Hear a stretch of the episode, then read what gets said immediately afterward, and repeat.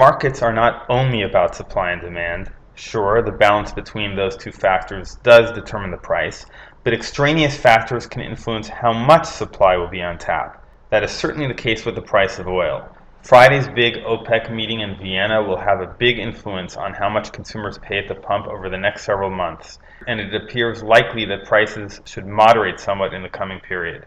Here's why. Saudi Arabia, the most influential member of OPEC, is ready to add back production it had agreed to curb in 2016. The Arab country and other petroleum producers have benefited hugely from oil prices that have spiked nearly 75% since OPEC's late 2016 meeting.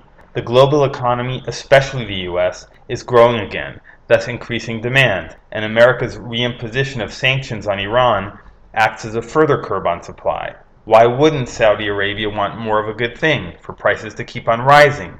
Well, it does, of course. The Saudis have budgetary needs, but its most important issue is containing Iran, its arch nemesis. The US canceled its nuclear agreement with Iran and is now demanding that the Saudis do their part to maintain stable prices at the pump.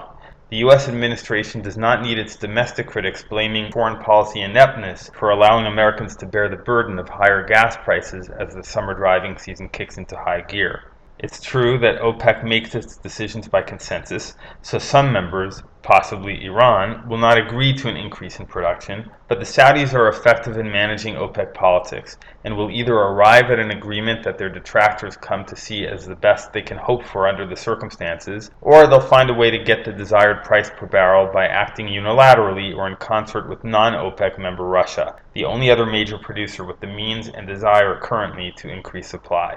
Somewhat ironically, under today's alignment of political and economic forces, it is not the cartel of producers that will fix the price of oil, but rather a tacit agreement between the world's biggest producer, Saudi Arabia, and the world's biggest consumer, the US, that will curb the trend toward higher oil prices.